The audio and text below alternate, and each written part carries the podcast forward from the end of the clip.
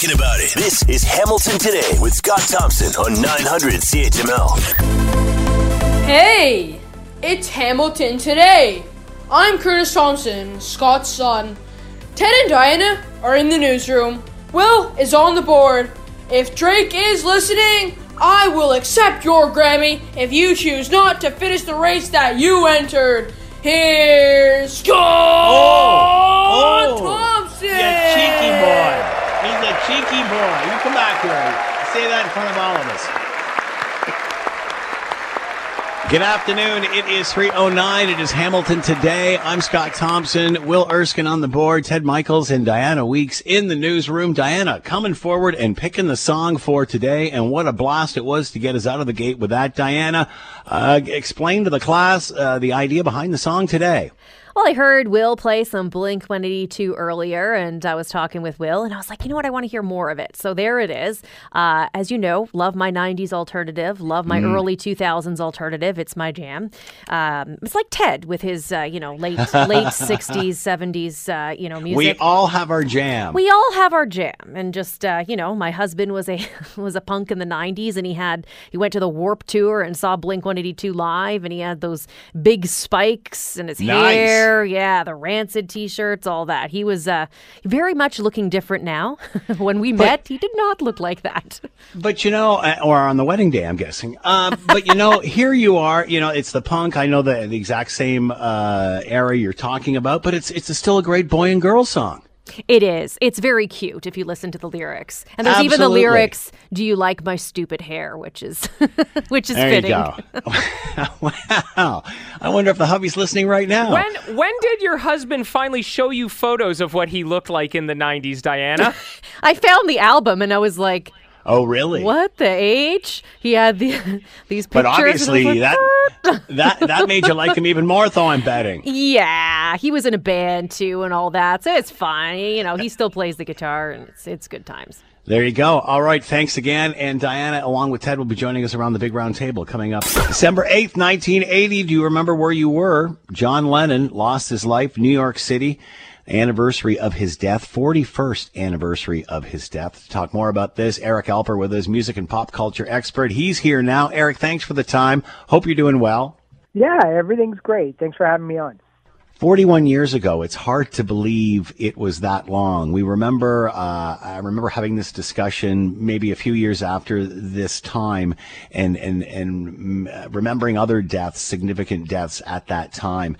And it does, it, with time, does all of this pass? Does this still have the significance that it did, you know, even 20, 25 years ago?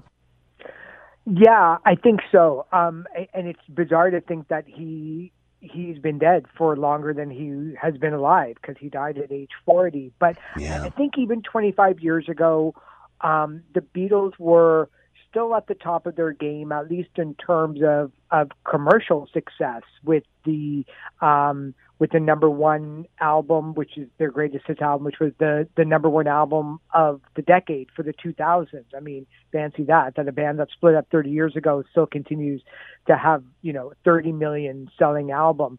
Um, but you know they just had finished off their run of CDs, so all of those Beatles albums were on CD for the first time, and then they released Yeah. the mono version, and then the stereo version. But all those people who bought it kind of remember when those guys were around. At least Paul McCartney in a vital role with Wings or John Lennon alive. And uh, now it just seems like it's just pure nostalgia that anything Hmm. that even Paul McCartney does is always a throwback or a comparison to his greatest days. And and you know, not to say he's put out great albums because even his latest album, McCartney 3 is brilliant.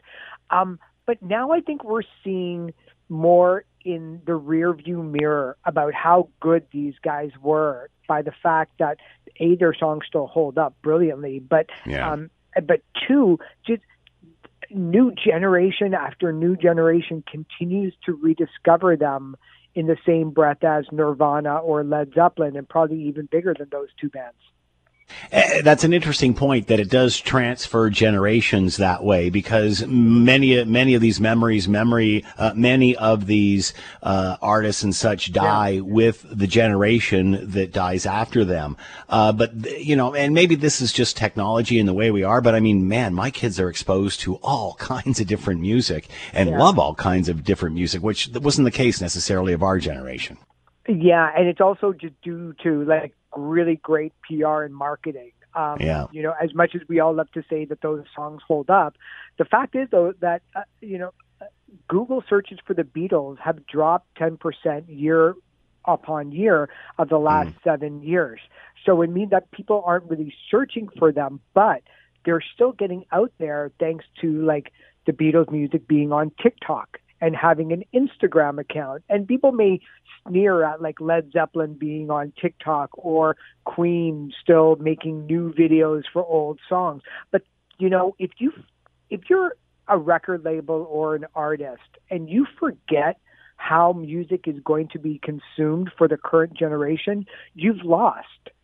And you always have to keep your eye on how music is actually being consumed in order to make sure because you're right there's only a handful of bands from the 60s that have survived all this long in our memory and you know the who the stones the beatles it's not like that we're talking about herman's hermits or yeah. the americans and there's a reason for that it's just due to like craftiness and marketing and taking care of the side of the street if the beatles put out a three hour documentary on get back and it was garbage and sloppy um, we wouldn't be talking about them in the same mm. breath as we have been in the last two months.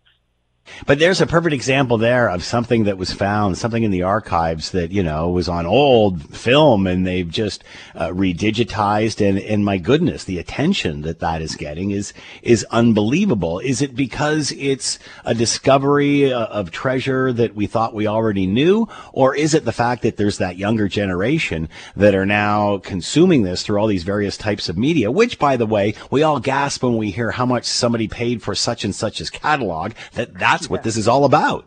That's exactly what this is all about. You know, when you hear about the Eagles selling their catalog for $150 million or Bob Dylan for $350 million, you can be guaranteed that our great great grandchildren are going to be listening to that music because it's going to be rammed down everybody's throats like classical music is because they all want a return for it. But the Get Back documentary, I think, was interesting because it changed all of our perception about those yeah. four guys and the wives at the time with Yoko and Linda McCartney being miserable and sad and angry and bitter, looking at the end, thankfully, of their group.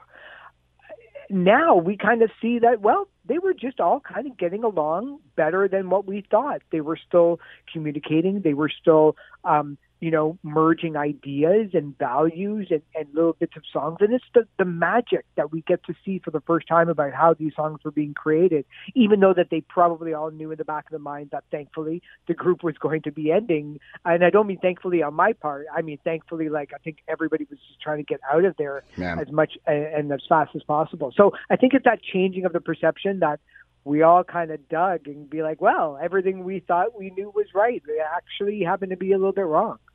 And you know, think how much more of that, you know, is that the case? Uh, and, and, again, it just proves how little information we all had from that era, and that little piece of information right now has literally changed the whole perception of the band. Thinking, yeah, they're all throwing chairs at each other at the last few days, when clearly, you know, that wasn't the case.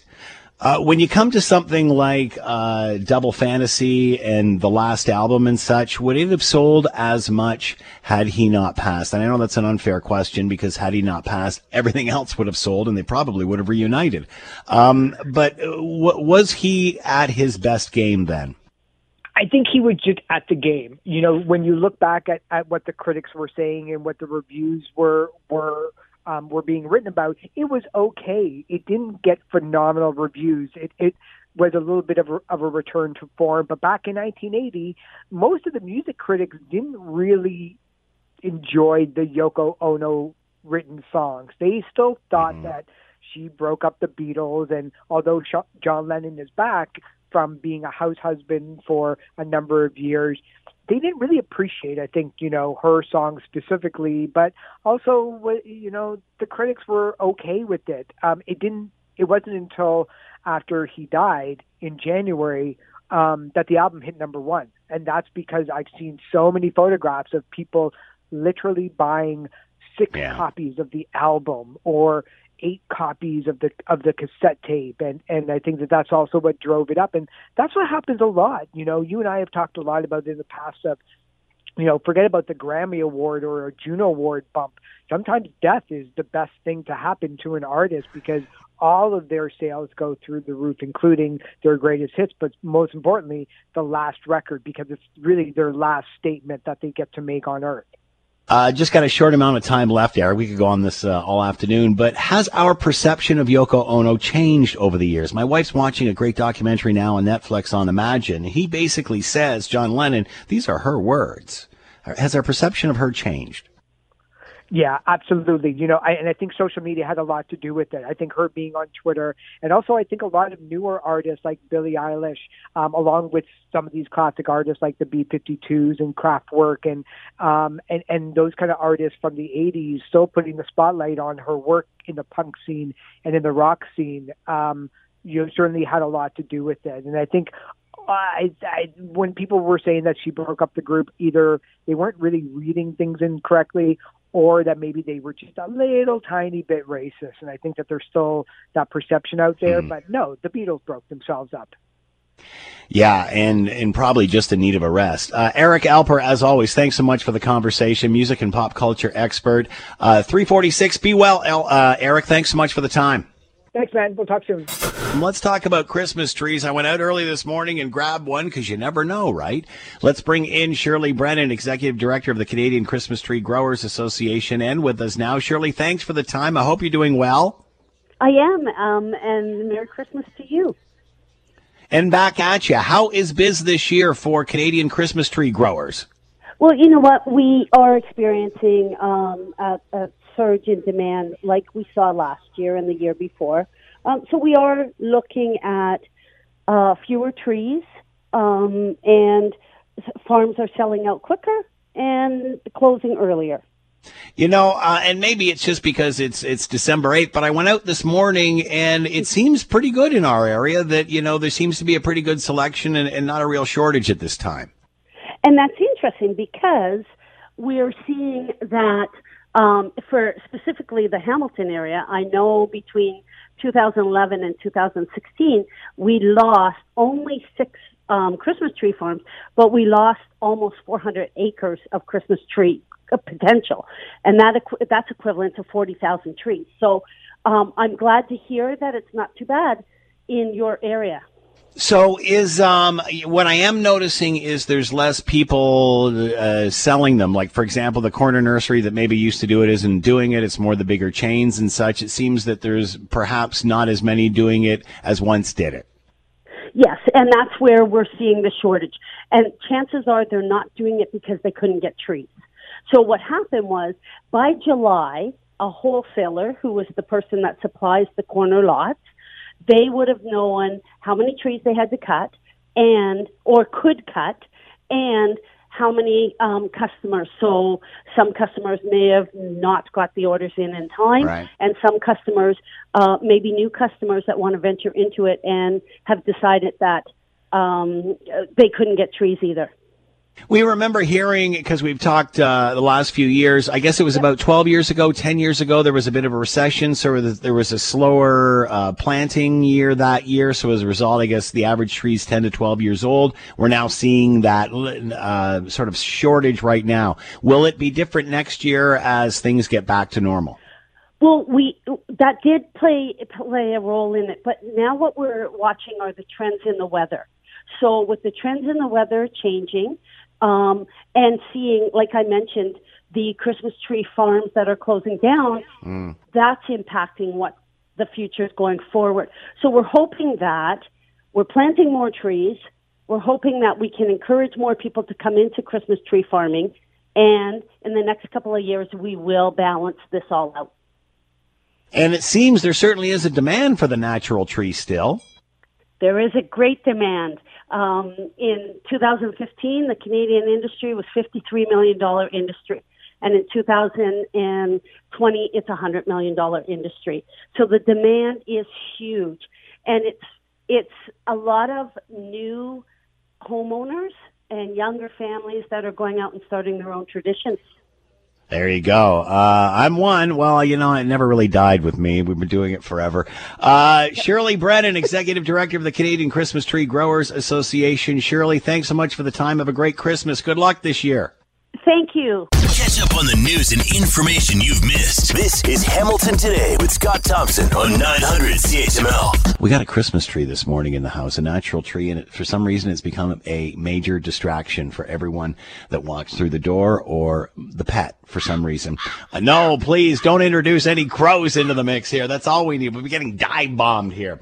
All right. Uh, the top hour tune was picked by Diana Weeks to, uh, for today. A fan of Blink 182 takes her, harks her back to the days with her and her hubby. And well, I don't want to get uh, put words in her mouth, but anyway, uh, and and you know, into the band and the freakiness of it all. And then uh, before I knew it, I was getting pictures of her hubby sent to me.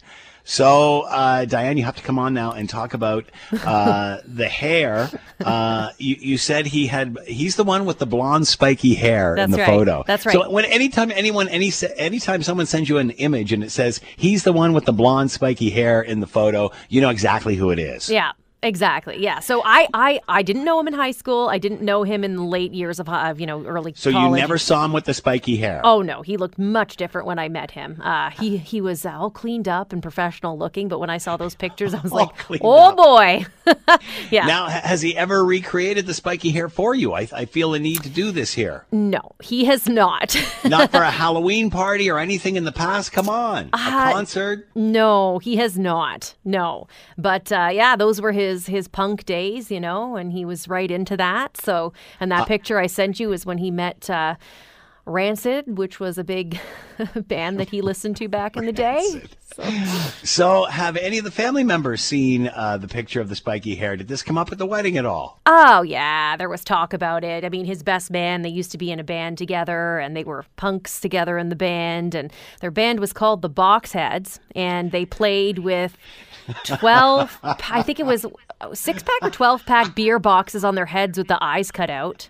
Nice. And it was a I love it. I want to meet this man. And it was a screaming band. And when we first started dating, I said, "Oh, you were in a band?" Because I saw his guitar. Yeah, yeah, yeah. You want to hear it? Sure. He played this song. I was like, "That's nice, honey. That's really nice." so, so- what about the two of you and your musical taste now?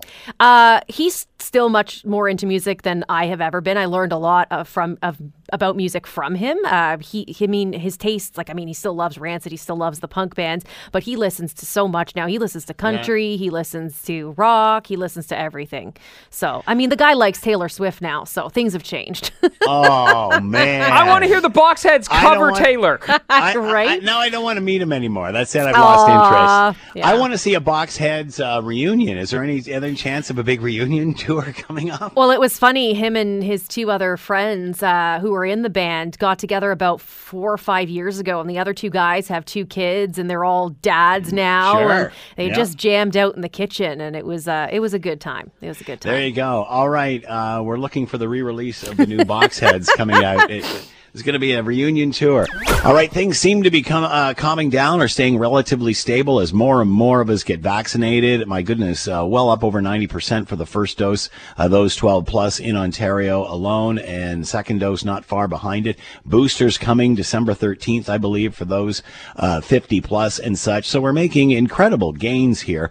Uh, and then all of a sudden, uh, another variant rears its ugly head. Obviously, Omicron this time. Still a lot of information not known, but more and more slowly coming out. To talk more and give us an update, Dr. Omar Khan with us, assistant professor with the Institute of Biomedical Engineering and Department of Immunology, University of Toronto, and with us now. Doctor, as always, thank you for the time. I hope you're well. I'm doing well. So the latest on what we know and what we don't know, and I know it's really early, and we're all asking you and your uh, peers in the profession to to try to decode this and look into your crystal ball and such. But we're hearing that although this is much more uh, transmissible than the Delta variant, it doesn't appear at this time to be as dangerous. Do you want to weigh in on that? Yeah, it's still early days, but it so far it doesn't look to cause as severe disease as something like Delta. The problem is that it transmits really easily. For, mm.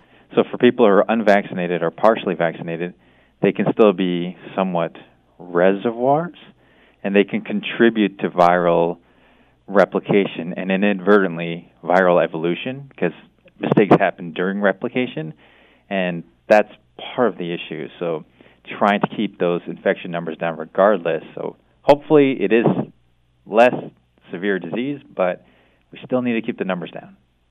And uh, obviously, we, we, know the uh, the mission here is to get the rest of the world as vac- uh, vaccinated as quickly as we possibly can to stop these variants from from uh, from showing up. That being said, uh, with kids now five to eleven, the latest uh, cohort to be vaccinated, obviously it's going to take a little bit more time with the kids. There's a lot more questions being asked and such. But with this new variant and with new infections, is it largely in the younger demographics at this point? Right now, the people who have the highest number of new infections are people in their 20s and 30s. So that's kind of dominating, and then followed by people, you know, under 12 who are just originally the unvaccinated group of people. So, you know, there's take take that as you will, but you know, let's try to stay better practices while we, you know, try to get out of this globally. You know, it's uh, doctor. You said the twenty to thirty year olds, which have been an issue during all uh, of the waves of this pandemic. Is there anything more we can do uh, or should be doing to try to convince the twenty and thirty year olds to to complete the vaccination process? Well, it's not necessarily that they're doing anything wrong. They, you know, folks just need to get out there and work and, and be out there potentially more exposed. So yeah. there's a lot of things happening there, but while we are working towards getting out of this, you know, things like masks can really help and protect that group who is just more exposed just because they are out there more, maybe because of the way they work or where mm-hmm. they work. These are all things that you know we have to look out for each other at this point. Again, it's, so it's not necessarily a hesitancy issue with that age group at all. It's just that they're in the situations where they are more exposed because they're they're on the front line for various reasons. Um, Pfizer talking today about the new variant and the ability of that vaccine to to combat this. They seem pretty confident that uh, their vaccine would be would be would be fine with this new variant, and even talked about a new version coming up in March. Although they kind of downplayed whether that would be necessary. Well, here's the challenge with that. We have an approved vaccine that's already gone through clinical trials, it's ready to go. It's much easier to ask for a third dose of something already approved hmm. than it is to take an updated vaccine and pass that through the regulatory process. No one quite knows if they can be safely fast tracked or if it has to go through the entire clinical trial process all over again. So right just to make sure that they have the maximum number of options. You know, you have the boost with the original vaccine plus this opportunity to do an update. They're working on both. As far as getting the kids 5 to 11 uh, vaccinated, we are seeing a bit more hesitancy. I guess that's understandable considering the age of kids and such. Um, uh, how prevalent in, how prevalent is it in 5 to 11 year olds and how concerned should we be, uh, especially holidays coming up? We know there's mass testing going home with the kids over the holidays and such, but uh, is there cause for concern? Or is it just well, simply they're the only ones not vaccinated yet? It's it's likely the latter as well, but then we also have to remember that partially vaccinated people are still vulnerable. So, you know, kids have just gotten approved for this vaccine recently. So mm-hmm. they start in December. It's a month between doses, and then even after that second dose, you know, half a month to start developing that full-on immunity. So, you know, over the holidays, they were never going to have full protection. It would always be partial and right. we're looking at February for full protection, assuming everybody gets vaccinated and finishes their course. You know, so it was always going to be a, a you know cautious holiday, and and this is just a reminder that we should treat it as such. Uh, let's let's uh, uh, leave with that advice as we head into another holiday season. What do you want people to remember, Omar? I think at this point we we know we have great, great tools and we have good knowledge. Try to stay well, you know, in a place that's well ventilated.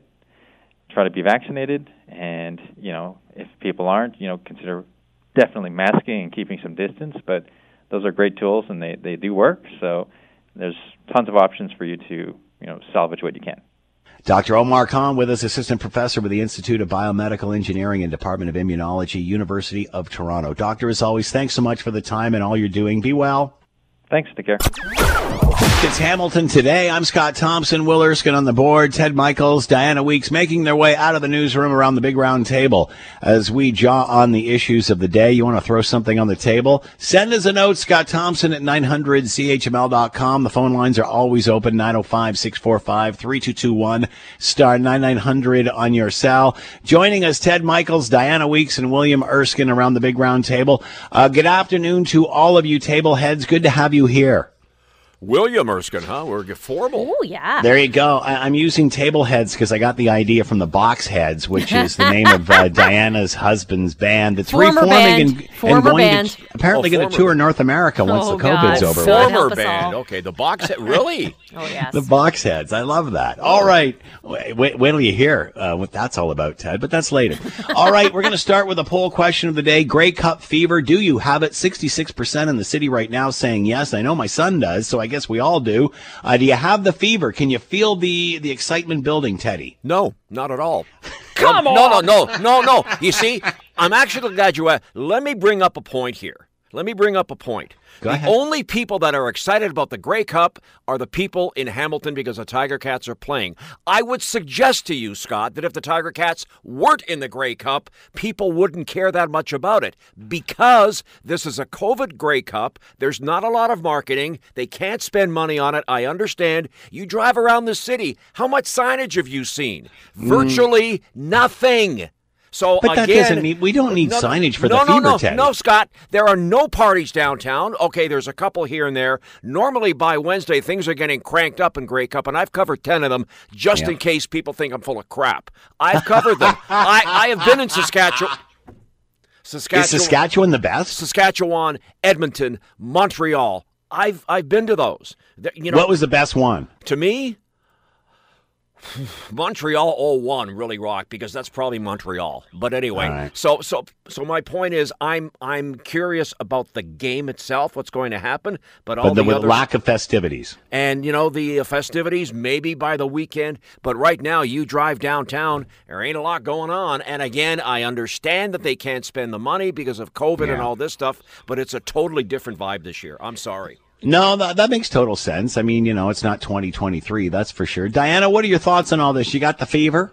Yeah, I personally do because I'm going to the game on Sunday, but I get what Ted's saying. I really have nothing to compare it to in terms of past Grey Cups. Um, but, you know, there are a couple signs, but I do agree. I agree with Ted there that it doesn't really feel too feverish. Yeah. Mind you, you know, the event yesterday looked good with the cup arriving at Bay Par- uh, Bayfront Park. You know, Ken Mann went, my husband went. They said it was great. Uh, it was fun. So I think the fever will really be on the weekend. Like I think maybe Saturday night leading into Sunday. So hopefully it'll it'll amp up. I would agree with that. That is, uh, you get closer to gla- uh, game time, you're actually going to see that sort of thing. But yeah, I mean, there certainly isn't the normal festivities that there are when you host a Grey Cup, and which is why we're getting another one in 2023. Will, what are your thoughts? You got the fever? Um, still got apparently a day to wait for the nasal swab test to come back, but I suspect that I have. Is there a test for Grey Cup fever? there- I, I I think it's how loud you're screaming and if you're losing your voice over time. Um, I am or or barking. I guess I. What a zoo we got here. Yes. Okay. Well, the dog and I, I would say yes. We have Grey Cup fever. I'm personally excited for it. I think Ted's made some very uh, interesting points about the uh, uh, the symptoms as it uh, appears across the city. But uh, I, uh, I got it. I think in this in this case, let's be sentimental. Uh, the fever's in our heart. I don't know. That just Yeah, sounds that's it. terrible. It's the wrong good. year for. We got to Oh, find I another that. synonym for it.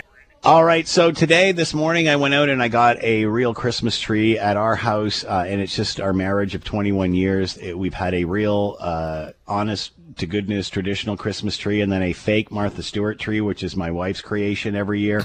uh, and it's just the only way our marriage survives through the whole thing. Uh, so the, the the fake tree, the, the fake tree's been up for a while. The dog's not chewed the lights off it. That's good.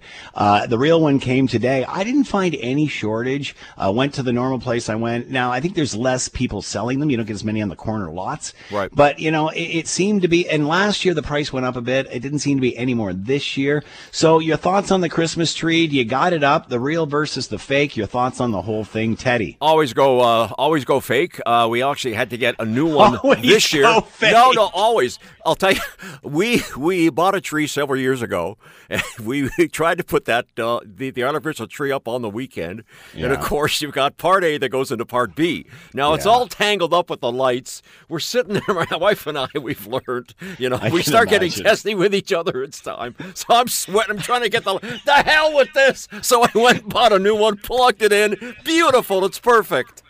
And the old one, what? Went out the front The doors on the front lawn? It's on the front actually- lawn in the street now? Actually, now that you mention it, because I put it outside before the garbage, because sometimes people come by and pick Sure. up stuff.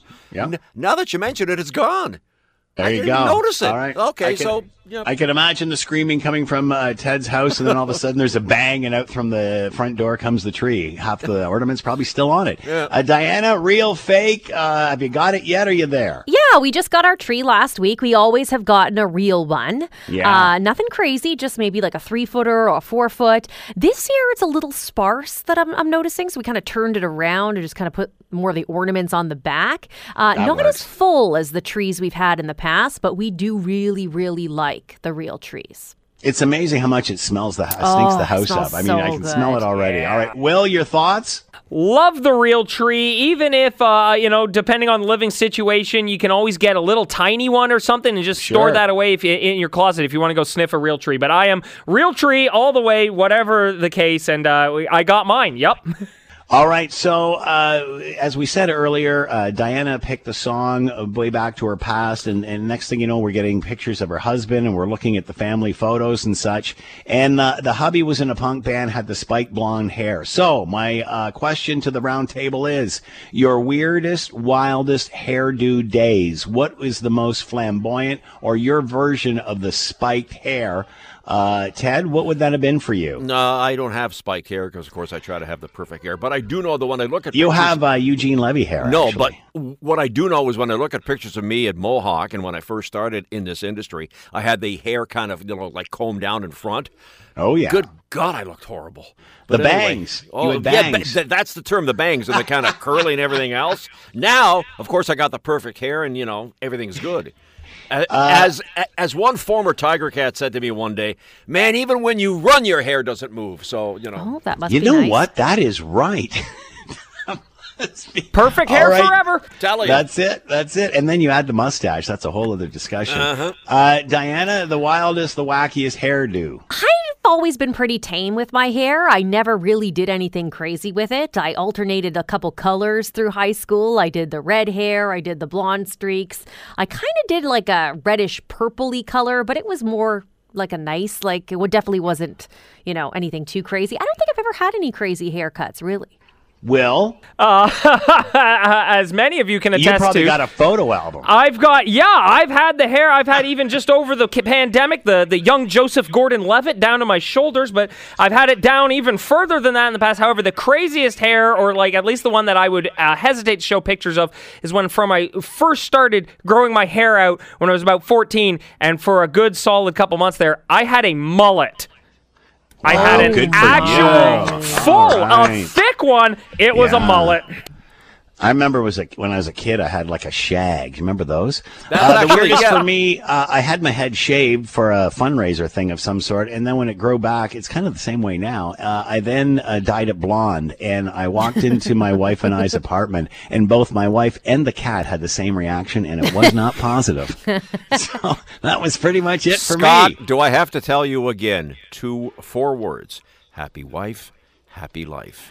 Do There you not go. upset the apple so much cart. truth in that. Listen That's to what words to live Eileen by. says. I'm Right. telling you, you you know, you'll your your uh, your anxiety level will come down. Just do what she says. Brought And to you by sad part- Ted and his fake tree. Yeah. And he also Oh. knows, and he also knows my wife, so we'll leave it at that. I'm All telling you.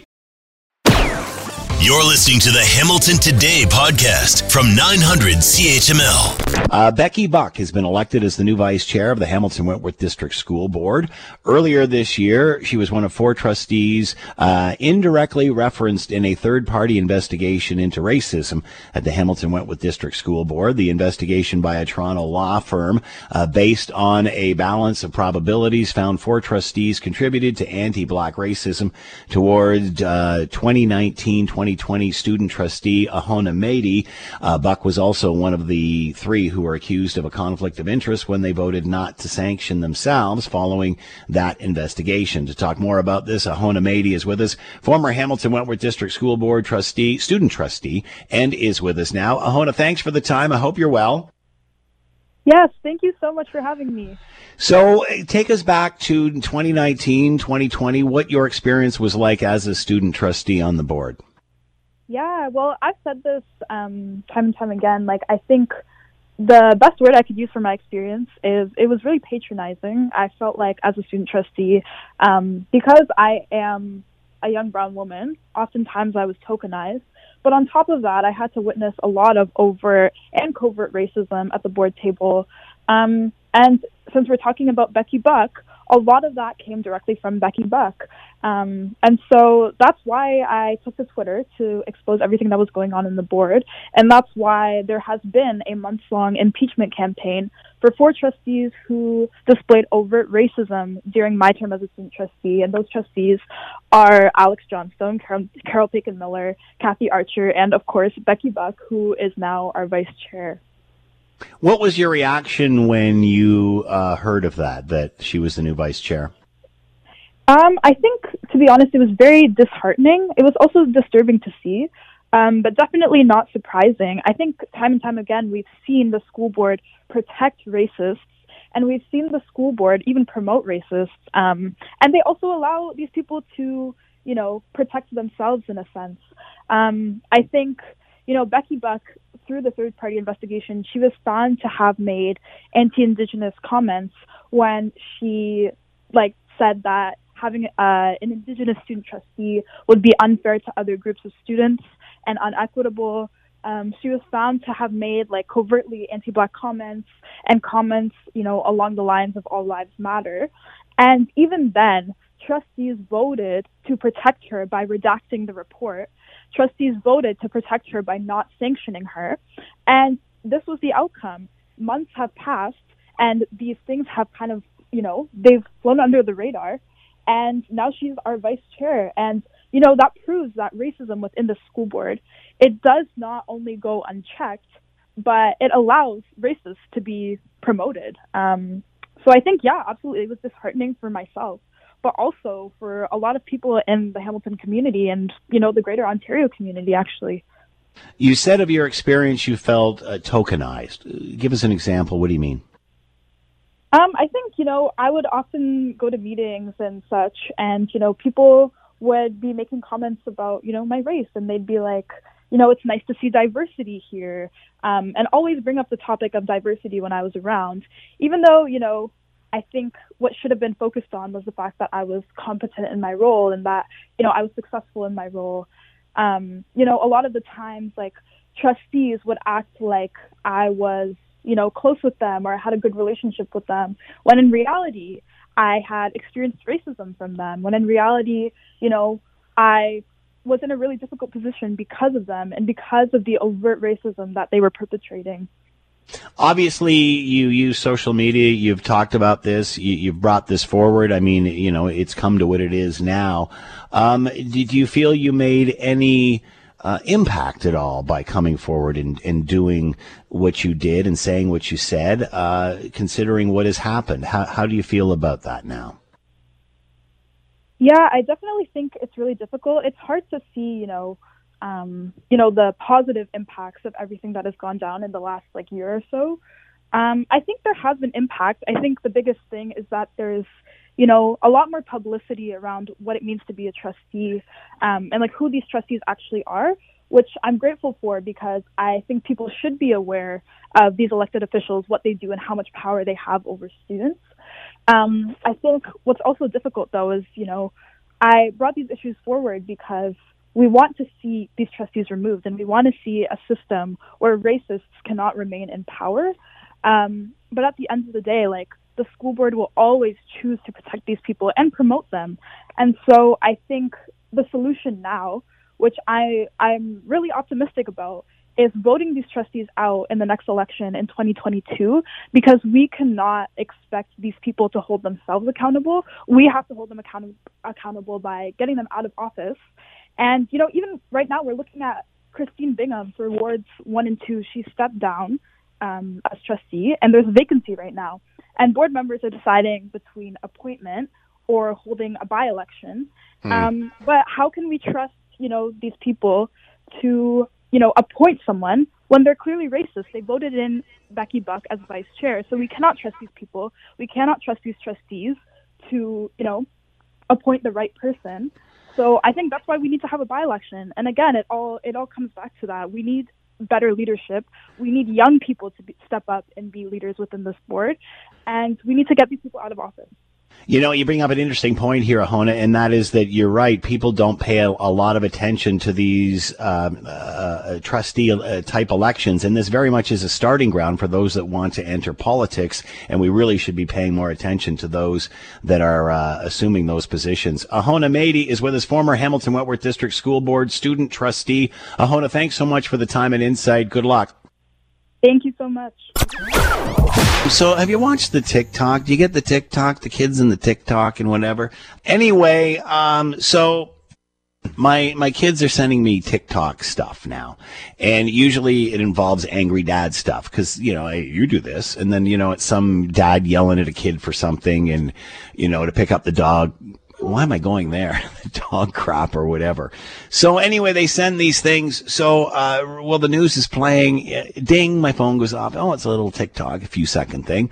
So I decide I hit it and it, it's, it's a, uh, a dog on the at the bow of a boat. It's like a fishing boat, so it's got like a flat surface. So there's not much holding the dog in there. He's right on the top of the deck, and this boat is wailing across the water, across the lake and you think like, oh my goodness, this dog looks like it is going so fast, it's actually going to fall off the deck and into the lake. And then all of a sudden, the dog cranks up its rear end and starts having a dump. And all of a sudden, the little things hit the deck and then go flying into the water as fast as they're coming out of the dog. And why is this entertainment? And why are we? Why are we laughing at this? And why is this entertainment? Is this what the youth of today has become? This reminds me of the early days of the internet when everybody was showing cat videos. Like, what is the difference here? What are we missing here? Other than, you know, and, and the stuff Bob with the dads. Saget talking over it. Exactly. exactly. And, and, you know, like a lot of the stuff that, you know, with the dad stuff, I think it's fake. It's staged. I said to him, we could do this, you know, like we could start a series here. Can you make any money out of this? Uh, but then you get the dog on the bow of the boat and that's one of those special moments that, you know, only luck can help you, uh, help you capture or capture. Uh, but yeah, it's, you know, People used to think this show was entertaining at one time. Now it's a dog on the bow of a boat letting her go. All right. Um, yeah, I know. Uh, so, in case you haven't heard, it uh, Canada is having a diplomatic boycott, staging a diplomatic boycott uh, with China for the Beijing Olympics. They're finally doing this after everybody else in the free world is, which is pretty much what we do. We kind of sit on the fence and try to hug everybody, uh, and when that doesn't work, we just we just wait for everybody else to act. So here is Erin O'Toole in the house today, talking about the Beijing Olympics and the diplomats not going and why the PM has waited so long. Mr. Speaker, the United States, the United Kingdom, Australia, and New Zealand all announced that Huawei would have no place in their 5G infrastructure years ago. Our Prime Minister has still not made a decision. The Five Eyes all came out with a diplomatic boycott of the Olympics, and the Prime Minister was the last one to sign on. Uh, Prime Minister Justin Trudeau then stood up and said the Liberals are standing up for Canadians. We have done that. We will continue to do that as we uh, express uh, deep concerns uh, about the situation around human rights in China, as we continue uh, to ensure protection for our security while uh, we look at competitiveness for our domestic markets. These are things that we take seriously, that we will always do the right way for Canadians. Did you ever notice that whenever he gets really pinned? he really gets kind of anxious and, and, and uptight and, and in, in going off the script is not really what he feels comfortable doing. And you know, this has been, uh, my, my ongoing, uh, rant about this prime minister. And again, this has nothing to do with politics. I've given up the right. I've given up the left. I'm in the center and anybody that wants to join me there, I will vote for. Uh, but I think the wackos on the left or the right are, uh, are, are just driving too much of the agenda while the majority of us are in the middle wondering what the heck is going on. And, you know, whether you like the liberals or you don't like the liberals, um, you know, Pierre Elliott Trudeau was an academic. He was a smart guy. I don't think this guy knows what he's doing. I really don't. Politics aside, left or right, I, I just, I've always thought that he's a lightweight. And when it comes to things like truth and reconciliation, he says one thing and then does another. Uh, the blackface, uh, this, that. Again, the whole 5G thing is a joke because the major companies have already moved on because they don't want to invest in something that's going to get the plug pulled on it. So it seems he waits for other people to make the decision. He may, waits for other people to uh, uh, to make the call for him, and then he falls in line and says that it's the best thing that we should be doing. And I think that's what we really have in a leader right now is someone that just is a figurehead and, and doesn't really have a strong opinion on any of this. And, and, and the whole thing is about a, a sunny way smile and a hug. And I think that's fabulous. And I think that's great for our, uh, the, the public relations of our country. But unfortunately, uh, there's a lot of people in the world who just don't feel the same way as the prime minister does. And a hug won't cure it. It won't solve the problem. And sooner or later, you got to stand up, even if you're just little itty bitty old Canada. Uh, all right. Our athletes have been training for years and are looking forward to compete at the highest level against athletes from around the world. And they will continue to have all of our fullest support uh, as they show the extraordinary success that Canada has at Winter Olympic Games. There's another example. What the heck did he just say? He just said nothing. He just blah, blah, blah, blah, blah, blah, blah, and says whatever he can say to get him out of the predicament that he is in. It's as if all the problems of the world can be solved with a Sunny Ways hug. You know, we can hug the communism out of the Chinese Communist Party here.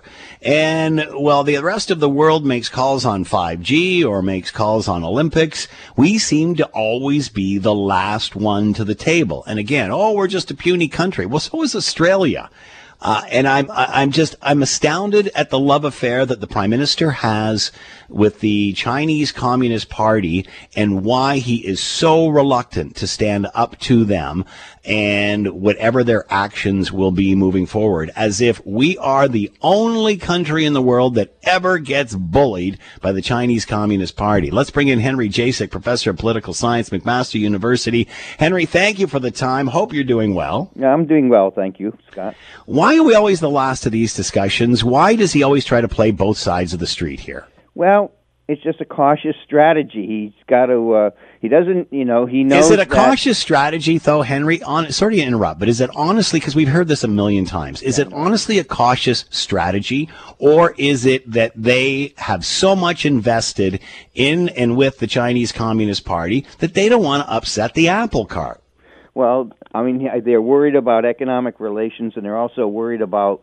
You know, the Chinese have shown in the past they'll just pick up Canadians and throw them into jail, and then we're then he's stuck with a bigger problem trying to get these people out of uh, jail on, on trumped up charges. So you know there is a fear that you know that we you know that by being in the lead on this that he'll uh, you know he'll he'll he'll become a you know he'll become a victim. The government will become a victim, and they'll have to they will have a situation that they'll find very difficult to deal with. Or, you know, in terms of freeing up uh, people, you know, Canadian citizens in China. I don't think anybody expects him to take the lead, Henry, but at least don't be the last one to the game, which seems to be the case here. And it's the same thing with 5G. I mean, the two Michaels mm-hmm. are back. Have we not learned anything here? Yeah, well, but I mean, they they, they may dr- grab somebody else. I mean, I I'm I'm concerned. I mean, I think he's concerned, and I guess I'm keeping my fingers crossed.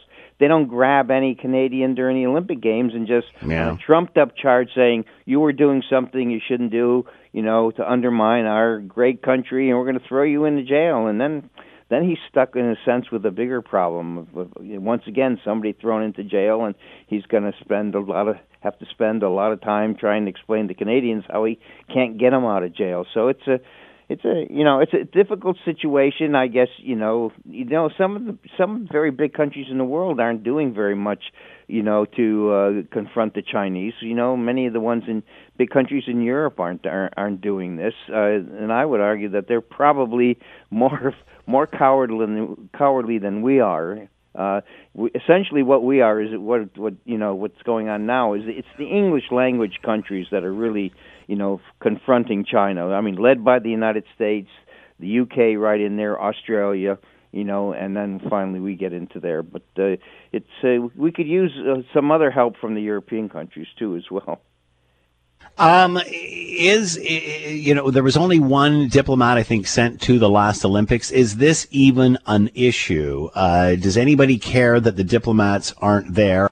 The, other than perhaps the ones that are going or were, were to go, uh, how, what kind of impact does this have with uh, China and Chinese officials? Well, I mean, this in particular, particular, this exact, you know, particular thing, of course, is not going to be a really big worry for China. But what it does signal, I think, is the Chinese have to get get worried that you know Canada, the UK, Australia uh, might get together and do economic sanctions, and the Chinese economy is not that good, and it has to worry about uh, you know economic sanctions that would slow down the Chinese economy even more. They do have a problem with a slowing economy, and they so they have to worry. You know, are they? They don't really want to get into an economic tussle with you know with uh, with all you know with North America, with Australia and the UK, because they you know that if they uh, if we stop uh, you know putting putting investment and building factories and buying the goods from those factories in China, that's going to be a problem for the for the Chinese. So it's really there's a signaling of a of a of a you know of a problem for the Chinese if they you know if they do try to uh, you know hassle you know these people from these countries even more and you know they may try it for a while because the uh, you know it takes the chinese uh, ordinary chinese citizens takes their mind off of uh, their economic troubles. So it's uh, you know it is a bit of a worrisome situation but i think you know probably a good strong economic boycott for the while of uh, for a while of some of the Chinese industries and the ability to sell stuff over here in the United in uh, you know outside the country is would really really be a good uh, you know threat uh, to to them, and then then they'll maybe learn learn will learn you know that they shouldn't pick on us. I don't are we know just, how it's going to go though. Are we just assuming Henry that these athletes will be safer than the two Michaels were? Yeah, well, we hope so. Yeah, we'll keep our fingers crossed. But you know, mm. many of the athletes are being very careful. Even they know they're being watched even before they come into Canada. I mean, into China. So some of them are, I mean, many of them are worried that, you know, things they might have put on uh, social media that's critical of China is found out, you know, well before they get there that they they may then be targets by the Chinese government, may just come in and snatch them. I mean, this is this is a this is a big wor- this is a worry, and I think many uh, athletes have already uh, and, and and Olympic officials as well. I think have already self censored themselves uh, and are bending to what the Chinese uh, threats are out there. Henry Jacek with us, professor of political science, McMaster University, Canada, joining the U.S. and the U.K. and Australia in a diplomatic boycott of the 2022 Beijing Olympics. Henry, as always, thank you so much for the time. Be well. Okay, thank you, Scott. The truth and only the truth. This is Hamilton Today with Scott Thompson on 900 CHML. Here we go again in the Canadian military. Vice Admiral Haydn Edmundson has been charged following a military police investigation into a sexual assault allegation against him. Mil- military police laid one count of sexual assault and one count of indecent acts against uh, Edmundson on Tuesday. The case will be handled through the civilian court system. What is very uh, bizarre with this situation is this was somebody who is uh, high up in personnel now, what the rest of us would call HR, and was designed to actually be helping the rank and file. Amanda Connolly is with us, national online journalist, Global News. Uh, Amanda, thanks for taking the time to join us today. Much appreciated. Always a pleasure. Uh, on, you know what? The first, uh, as soon as I saw this, Amanda, I'm thinking, here we go again, another domino to topple. Uh, you know, and I certainly don't mean to make light of a, a an incredibly sensitive and, and uh, horrific scenario we're seeing unfold here in the Canadian military. But honestly, you need a program to keep up here. Uh, give us an update on on the latest. Yeah, absolutely. Well, this is certainly, again, as you mentioned there, the latest in a series of charges laid against senior military leaders here. The latest, of course, in this case is Vice Admiral Haydn Edmundson has been charged following a military police investigation into a sexual assault allegation against him. This charge came down yesterday on Tuesday, and military police said that they are going to be handing the case over from this point forward to proceed through the civilian court. So we're looking here at one count of sexual assault and one count of indecent acts. Uh, Edmundson's lawyer did say that his client uh, is, is uh, denying all allegations of um, improper uh, criminal conduct here, and so we're going to have to wait and see how this plays out in court. And obviously, different this time uh, uh, from the past in the sense that this is going through the civilian court system. Explain why and how. Yeah, this really is a, significant move, and again, it's it certainly would be expected at this point in time that if you have a senior leader who is being charged, that case will be referred. That's been the case for two other senior leaders who also faced criminal charges over the last couple of months here Major General Dany Fortin, who was the former head of this country's COVID 19 vaccine rollout, uh, was charged with sexual assault in August. That case is moving through the civilian court system in Quebec. And also General Jonathan Vance, the former chief of the defense staff, he was charged with obstruction of justice in July. Um, and that case is also now moving through the civilian court system. And so all of this comes again amid um, very serious allegations, long-standing allegations that have been documented for a long time, but really are escalating over the past 10 months here of effectively conflict of interest, of the military being unable to handle cases and, and proceedings against senior leaders um, within its ranks going forward. And so um, all this happening at a time when there's a lot of a lot of change, a lot of um, criticism of the military's handling of sexual misconduct, and the real crisis that has been emerging so far. So, what is next in this case? So this case, we're really looking for more information. Um, obviously, when when this will head to court, um, when when those proceedings will kind of formally get underway. There, what we do know and what we're watching for right now, though, of course, are, are a couple of um, significant things. First of all, there's the apology that is expected next week from Defense Minister Anita Anand, as well as the Chief of the Defense Staff, General Wayne Eyre. That will be to uh, survivors and victims of military sexual misconduct. This again has been something that that um, advocates for victims and survivors have really been calling for. And so there, there's certainly, I think, going to be high expectations for how that will be delivered. It's also, of course, coming as we've been seeing, former Supreme Court of uh, former Supreme Court of Canada Justice Louise Arbour leading a review into the the problem of military sexual misconduct, the crisis, really, um, to put it bluntly here. And so, this, of course, she had issued a recommendation in October that um, all cases be handed over to civilian authorities when they're dealing with um, offenses of a sexual nature. And so uh, we did hear from Anita Anand that she will be implementing that recommendation last month. So again, looking ahead here really for more indications on how that will be moving forward. And that was certainly um, referenced as as part of this decision or the kind of the context around part of this decision by the military. Uh, obviously, new defense minister, as you mentioned, um, more focus on these issues. Is this a direct result of that? Do you think? And are we to expect more of this?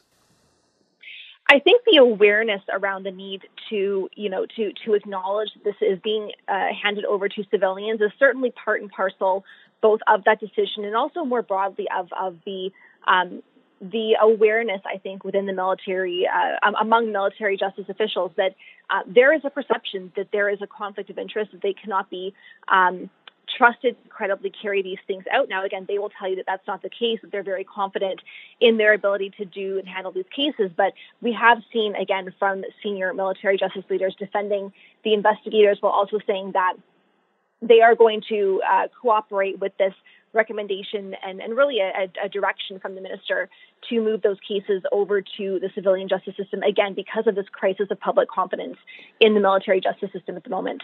Is there a new tone in the military as we see more of this, or is it far too early for that?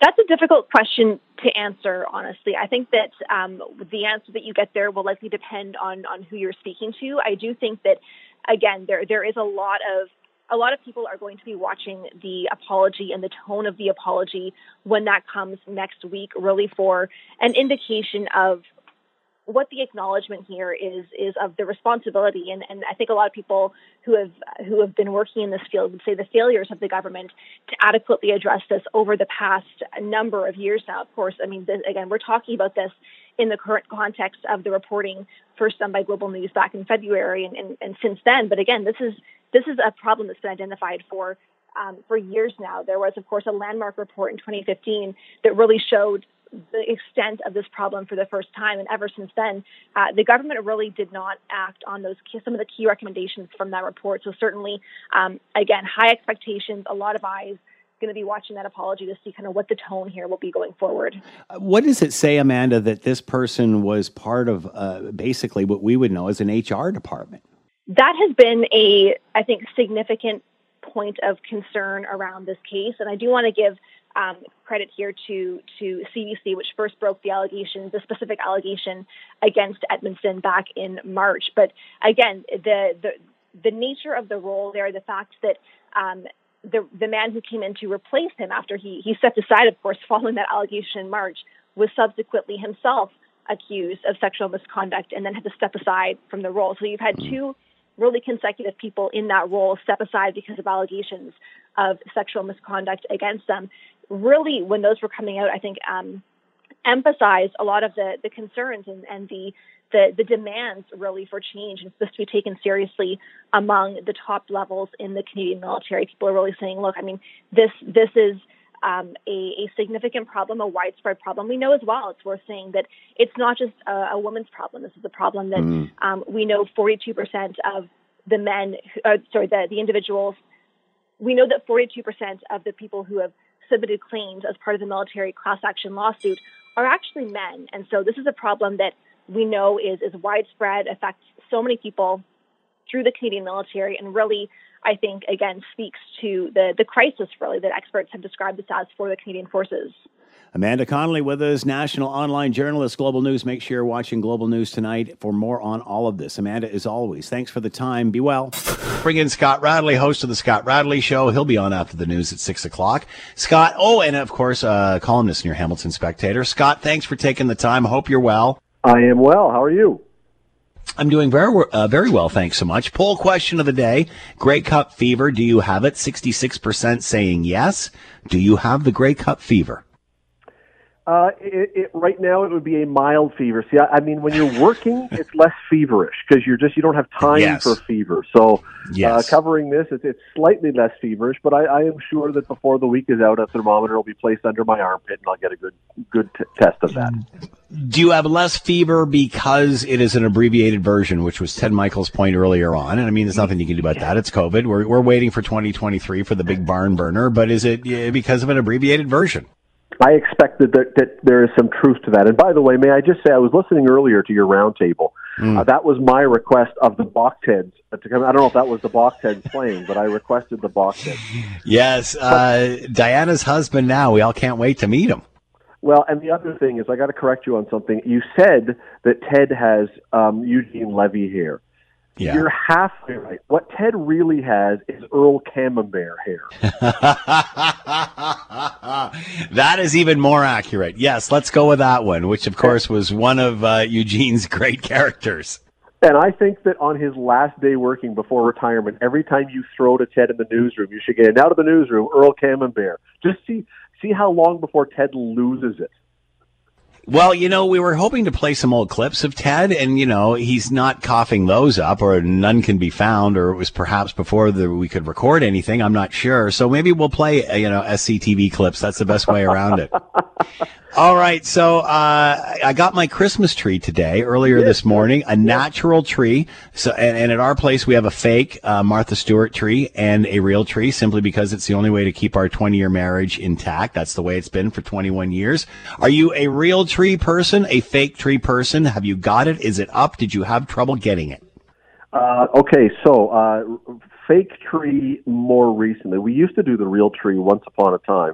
First year we were married, we waited too long and got this thing that was right out of the Charlie Brown Christmas special. I mean, it was at Fortino's on like right four days before Christmas, and I don't know if there was a pine needle left on it. I mean, it, it was nothing more than a fire hazard, but we had to put something up. Uh, we've been fake lately, but y- you know, and yes, it's been up for a long time already. Um, you know, it's just somehow in my in my advanced years, it's become so much easier to go down to the basement and bring up the box than to trundle off into the woods like Chevy Chase in Christmas Vacation and uh, and, and try and find the perfect tree to bring home, and a lot cheaper. I don't know. I I, I think uh, going down to the basement and grabbing that thing out of the box is uh, more work than going to the local uh, nursery and saying, "I'd like that one, please." And by the way, have you priced uh, fake trees now? They're like unbelievably they expensive. are. They are. They are. We were in a store the other day, and there was one that was okay. You know, like we walked by, and I was like, "That's okay." I think it was eight hundred dollars. Like, what is that? Like, I, you know, I saw one for a thousand the other day, and I'm thinking, like, my goodness, that's ten years of a one hundred dollar tree. Like, that is uh, unbelievable. Like, I, you know, I, yeah, Scott, I saw a meme online yesterday that I thought was one of the most brilliant things ever. It was a giant pile of pine needles, and the meme was just went to IKEA and bought my IKEA Christmas tree. This is going to be a long night. there you go. Yeah, for a thousand bucks, man, it should come with a dog that can lift its leg on it. That's what I'm thinking. Well, All right, that's uh, the thing. the uh, yes, yes, it is my thing, Scott. Uh, so the reason we started talking about uh, Diane's uh, Diana Weeks hubby and and such, uh, it- we started talking. Of, oh, it was the uh, Blink 182 because she picked the song today, yes, talking yes. about how he used to be have a punk band and all that sort of stuff, and then started sending pictures around of him with blonde hair that was spiked. He's a little younger than what we were. Uh, we are, uh, uh, Scott. So I'm asking and was asking all of those people, what was the weirdest thing, the weirdest hairdo, the weirdest way you ever used to wear your hair? And I know you're follically challenged like I am at this point, but there must have been a time when you did something pretty outlandish or let it go one way that it shouldn't have. Yeah, I, I like to think of it not as follically challenged, but just an extended forehead. Um, yes, more brain.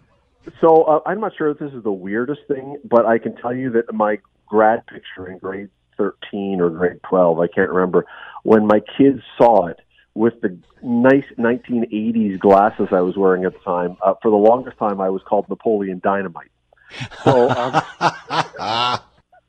I'm not sure what that says. Well, I know what that says, and it's not good. Um, so what did the hair look like in the 1980s? voluminous. So it was on lush. fire? No, Sorry. thick and lush, and uh, I, I truly, if, if if you had asked me in high school if I would be bald, there is no chance. That hair Yeah. was just there in droves. Like you couldn't run your hand through my hair. And then maybe I ran my hands through my hair too often, and that's what happened. I don't know, but it uh, there was no way that it was ever going to be gone, and then it was gone. So did you lear- lose it? Uh, because because mine started to go in my late twenties, about twenty seven, and then by thirty it was pretty much done what it was going to do. But I know some people, some guys, it's like you know twenty, all of a sudden, boom, they've lost it and they lose a lot of it. Mine sort of, you know, it, it it was draw drawn out over several times in the shower and watching it go down. It was it was very drawn out, painful experience for me. Or was it was it for you quicker? Uh, no, I, I, I managed to get through the wedding at 25 with a head of hair, but it was only a couple, three years after that that uh, I waved the white flag and cut, you know, sort of ground it down to the to the wood because there was Yeah. not much happening there, and uh, just kind of gave up. And since then, you know what I've discovered, Scott? It is really convenient to wake up in the morning, have a shower, and uh, do your hair with a washcloth to dry it off, and away you go. There's no Atta boy. I am, you know, I've had people say that to me because I was in radio. You want the DJ hair? We can get you some company. As long as you do their spots, they'll give you free hair. It's like, who the hell wants free hair? I'm not the same person I was when I was 20. Why would I want to look like them? But I hear you. Uh, take her down to the wood, man. More face to wash, but other than that, way more efficient. I'm with you Haircut with a belt 100%. sander. Who's on the show tonight? Uh, we are talking about Grey Cup, as it turns out, and we're talking about. Uh, what else? We're talking about this great place. If, if you like board games, there's a new place opening in Hamilton where you can play. Every, like it's an amazing idea of cool going out for a night out, and I think they have 800 board games in this place, and it's like it's a cafe. I think we're talking to the people that just opened this, and a bunch of other stuff. Lots coming up. All right, Scott Radley on after the six o'clock news, and you can read him in your Hamilton Spectator. Oh, Will, what did you want to say quick? I just wanted to come on. Uh, Radley uh, had requested we hear from the box heads. I wasn't able to pull them up on time, so that was Young Cardinal by Alexisonfire. But I am going to try to get the burned CDs of the box head albums that Diana has told me about. So, Radley, just wait for it. Yeah, awesome. Get the beeper ready because I think there may That's be right. some words Yeah. in there you have to hit. exactly. Listen at your own peril, man. Who knows? And and you know what? Diane Diana might be the one most affected by all of this, not us. Yeah, get the bleep button ready. It's uh, scre- There it's go. screaming music. All right, I can't wait. You you get that stuff, you unload it. All right, this will spawn a reunion tour. I do believe that. Thanks for listening to the Hamilton Today podcast. You can listen to the show live weekday afternoons from 3 to 6 on 900 CHML and online at 900CHML.com. All right, uh, Scott is coming up next. That's it for us. Thanks for listening. Much appreciated. Thanks to Will and Ted and Diana for contributing. And as always, we leave it to you for the last word. In this case, it's Bruce on the Olympics. Hey, Scott, I'm all for the Olympics uh, athletes going over to China. I'm just wondering what type of security we are sending over with them. Good question. Hi, it's Shauna, and I might be a bad parent because my kids think french fries are vegetables. Hey, it's Ryan, and I might be a bad parent because I went out for wings when my wife was in the hospital after giving birth. Johnny here. I might be a bad parent because in my house, the tooth fairy gives pocket change. But we're not alone. Len emailed us and said his six year old daughter's Tarzan moment going from love seat to lazy boy by curtains made him more proud than any dance recital. And Andy left his two year old at the rink. All right, guys, I'm sure we're not alone. Like Andy's kid. For stories and confessions like this, make sure you check out our podcast. It's called Bad Parents, and it's available wherever you get your podcasts. I left a glove at the rink.